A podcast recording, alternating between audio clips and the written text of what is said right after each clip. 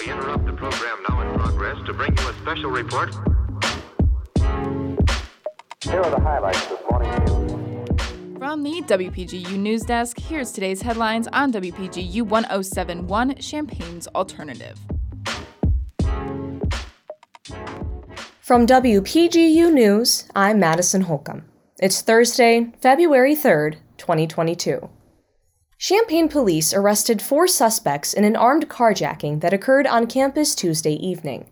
Police responded to the call around 3 p.m. at a parking garage on South 2nd Street.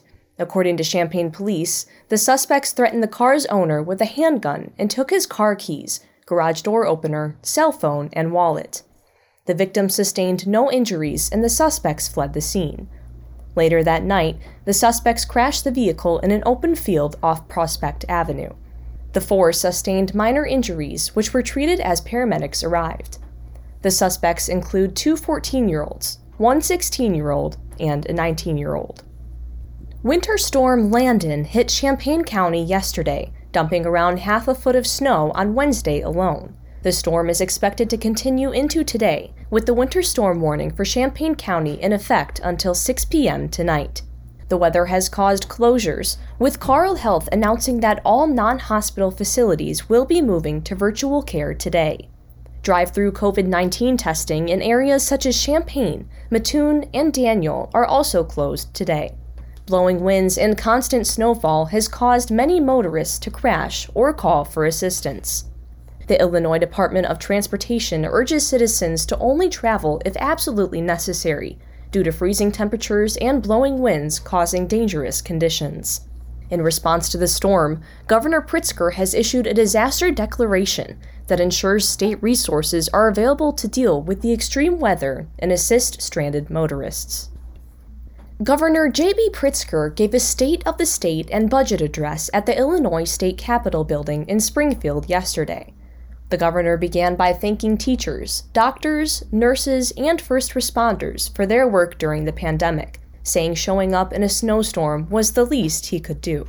He followed the praise with recent COVID 19 vaccination numbers, which showed Illinois has the largest vaccinated population in the Midwest, especially amongst black and brown residents.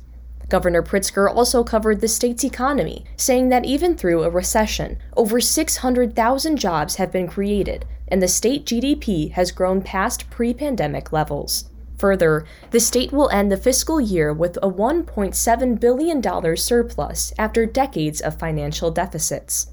The governor emphasized the strength of the state and the importance of kindness through the pandemic. February Dance starts tonight at the Krannert Center. Four choreographers will present their work tonight through Saturday in the Tryon Festival Theater. The show includes pieces aimed at exploring chaos and expression, as well as a performance about how black women strive to create a more hopeful world and an improvised dance and rap performance. A recording of the performance will also be available on demand on the Krannert Center's website until February 21st.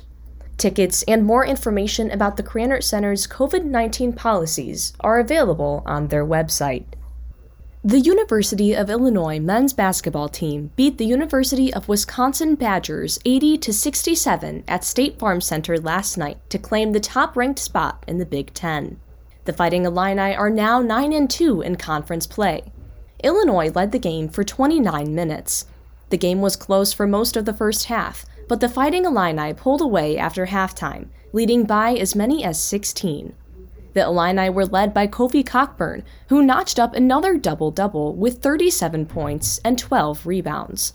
The Badgers were led by Johnny Davis, who scored 22 points, a third of Wisconsin's total.